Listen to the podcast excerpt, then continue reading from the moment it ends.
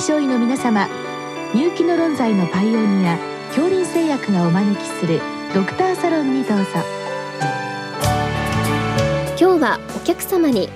北里大学公衆衛生学教授堤昭純さんをお招きしております。サロンドクターは順天堂大学客員教授池田志学さんです。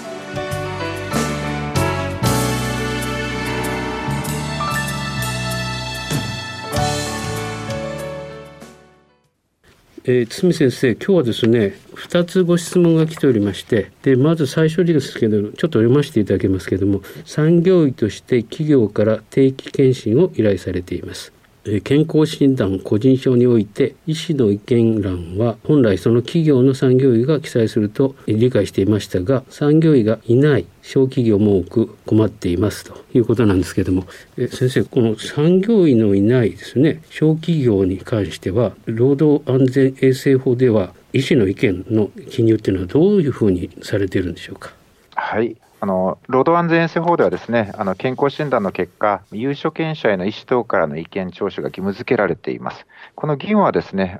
すべての事業場に義務付けられていることになっておりますので、小規模事業場も例外ではありません。えー、事業者は定期健康診断や特殊健康診断などの結果、異常の所見があると診断された労働者については、検診後3ヶ月以内に医師または歯科医師の意見を聞かなければならないということになっています。えー、聴取した医師等の意見については、健康診断個人票に記載しなければなりません。事業者は医師等の意見を勘案し、必要があると認めたときは、労働時間の短縮などの就業制限や要休業等の措置を講じなければならないというような形になっています。でご質問がその産業医がいないっていうことなんですけれども、どういうふうに接すればよろしいでしょう？そうですね、はい、あの大変お困りだと思います。もう少しあの具体的に申し上げますと、えー、健康診断結果に基づく就業上の措置として、作業方法や作業環境などの改善を事業者に求めることになりますが、健康面と就業適正の調整が困難な場合、配置転換や負荷軽減措置を講ずるために、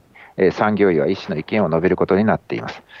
えこれは実務上、職場の業務内容に精通した産業医、産業保険スタッフと人事労務担当者、職場管理者とが、それぞれの役割と責任のもと、協力して対応すべきものになります。職場巡視などにより、労働者の置かれた作業環境や作業内容を把握しておくことは、産業医が適切な判断を行う前提となります。健康診断の結果についての医師等からの意見聴取は、労働安全性法では、すべての事業者に義務として課しています。地域産業保健センターでは、労働者数50人未満の事業所からの申し込みを受けて、異常の所見があると診断された労働者に対する意見を陳述する産業保険サービスのほか、産業保険に関する各種サービスを行っています。従いまして、ご質問の回答としては、産業医の選任義務のない小規模事業場においては、労働者の健康管理等に関し、医師等が相談等に無料で応じる地域産業保健センターを活用することによって、健康診断の結果についての医師等からの意見を聴取することが適当だと思います。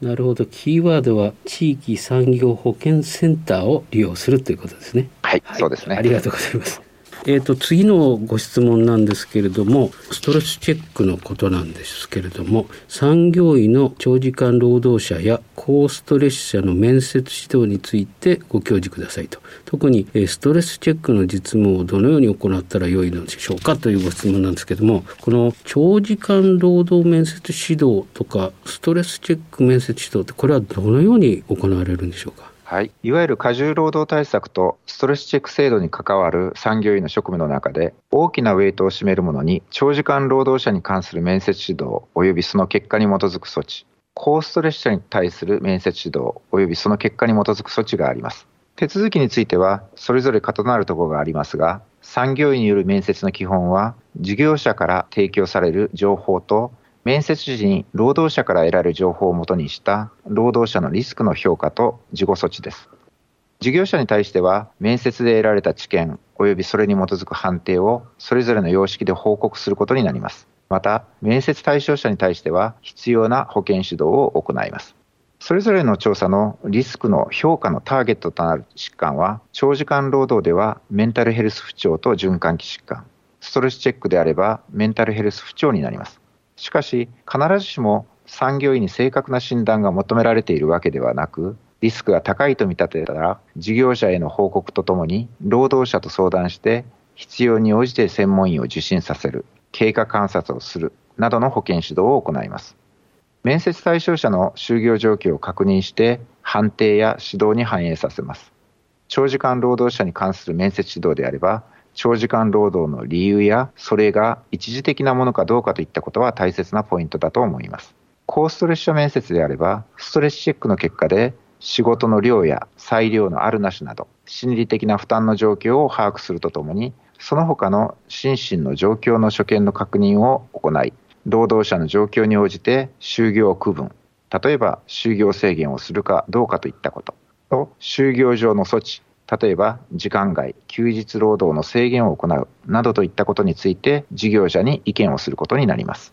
えー、特にストレスチェックの実務につきまして、えー、面接指導の対象者はどのような方なんでしょうか？はい、ストレスチェックの面接指導の対象者は、まずストレスチェックで医師によって高ストレス者と判断され、またその方が医師との面接指導を希望するといったような条件が重なって対象となります。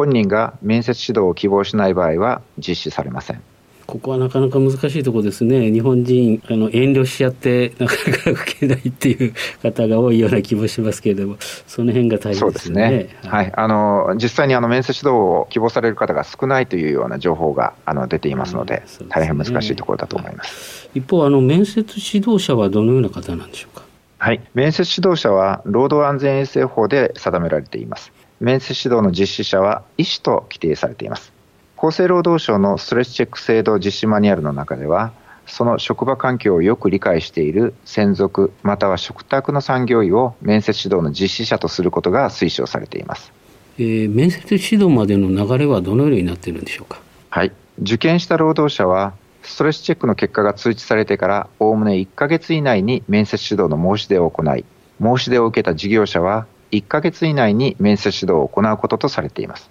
高ストレス者と判断された労働者がストレスチェックに基づく面接指導を希望した場合、事業者は面接を受けさせる義務が発生します。そしてあの面接をするときですね、どのような情報が求められているんでしょうか？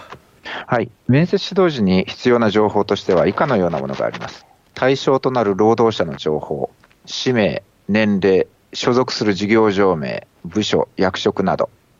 ストレスチェックの結果、ストレスチェック実施前1ヶ月間の労働時間、労働日数、業務内容、定期健康診断やその他の健康診断の結果、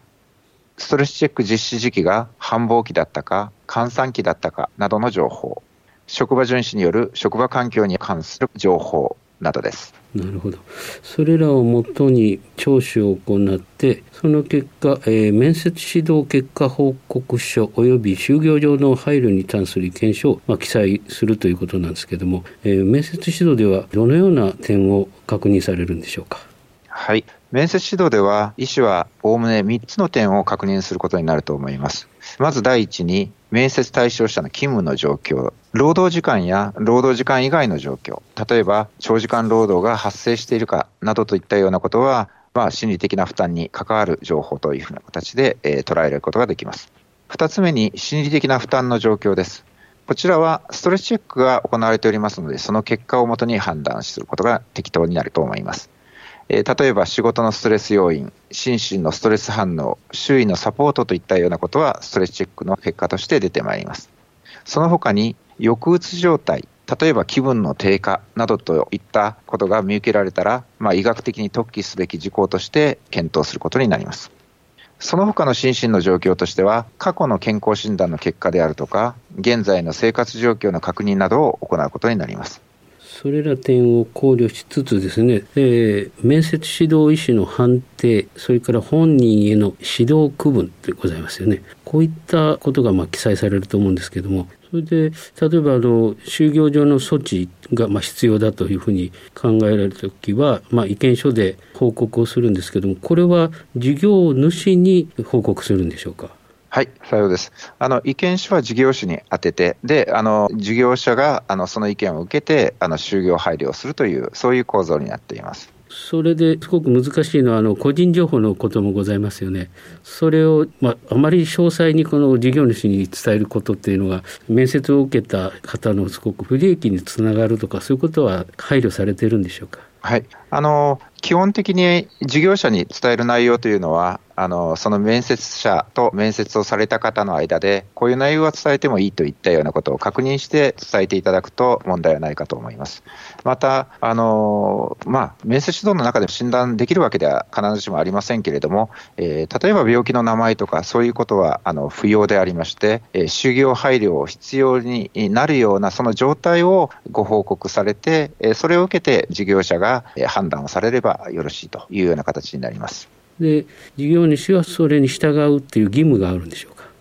これは義務というところまでは参りませんけれども、それをもとにしてですね、事業者が配慮をするというような形になっています。えー、就業上の措置としてはですね、意見書で通常勤務、就業制限配慮、要休業といったような判定をしますけれども、えー、そこで、えー、まあ、発生する、まあ、いろいろなあの就業区分ですが、えー、労働時間の短縮に関わることや、休暇、休養に関連すること、まあ、労働時間以外では就業場所や作業転換、それからあのシフトの変更、職場環境の改善などといったようなこともありますし、また病院に書かれているようでしたら、医療機関の受診の配慮等、まあ、ストレスの要因を軽減される項目というのがあのいくつか上がってきます。それがあの事業上で対応が可能な場合もありますし、えー、場合によっては、えー、例えばシフトとか変えられないとか、あのそういったような個別の事情もあるかもしれませんので、これはあの一般健康診断と同じなんですけれども、あのそういった措置の実効性を高めるために、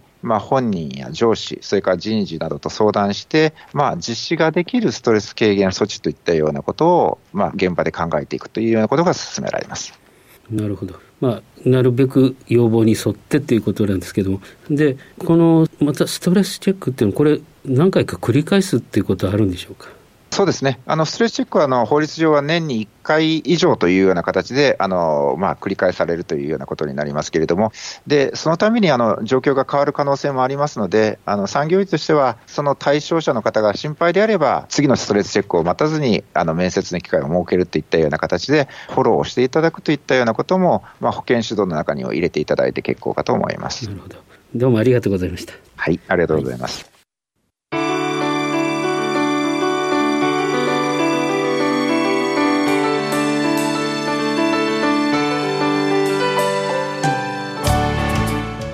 客様は北里大学公衆衛生学教授堤昭純さん。サロンドクターは順天堂大学客員教授池田志学さんでした。それではこれで恐林製薬がお招きしましたドクターサロンを終わります。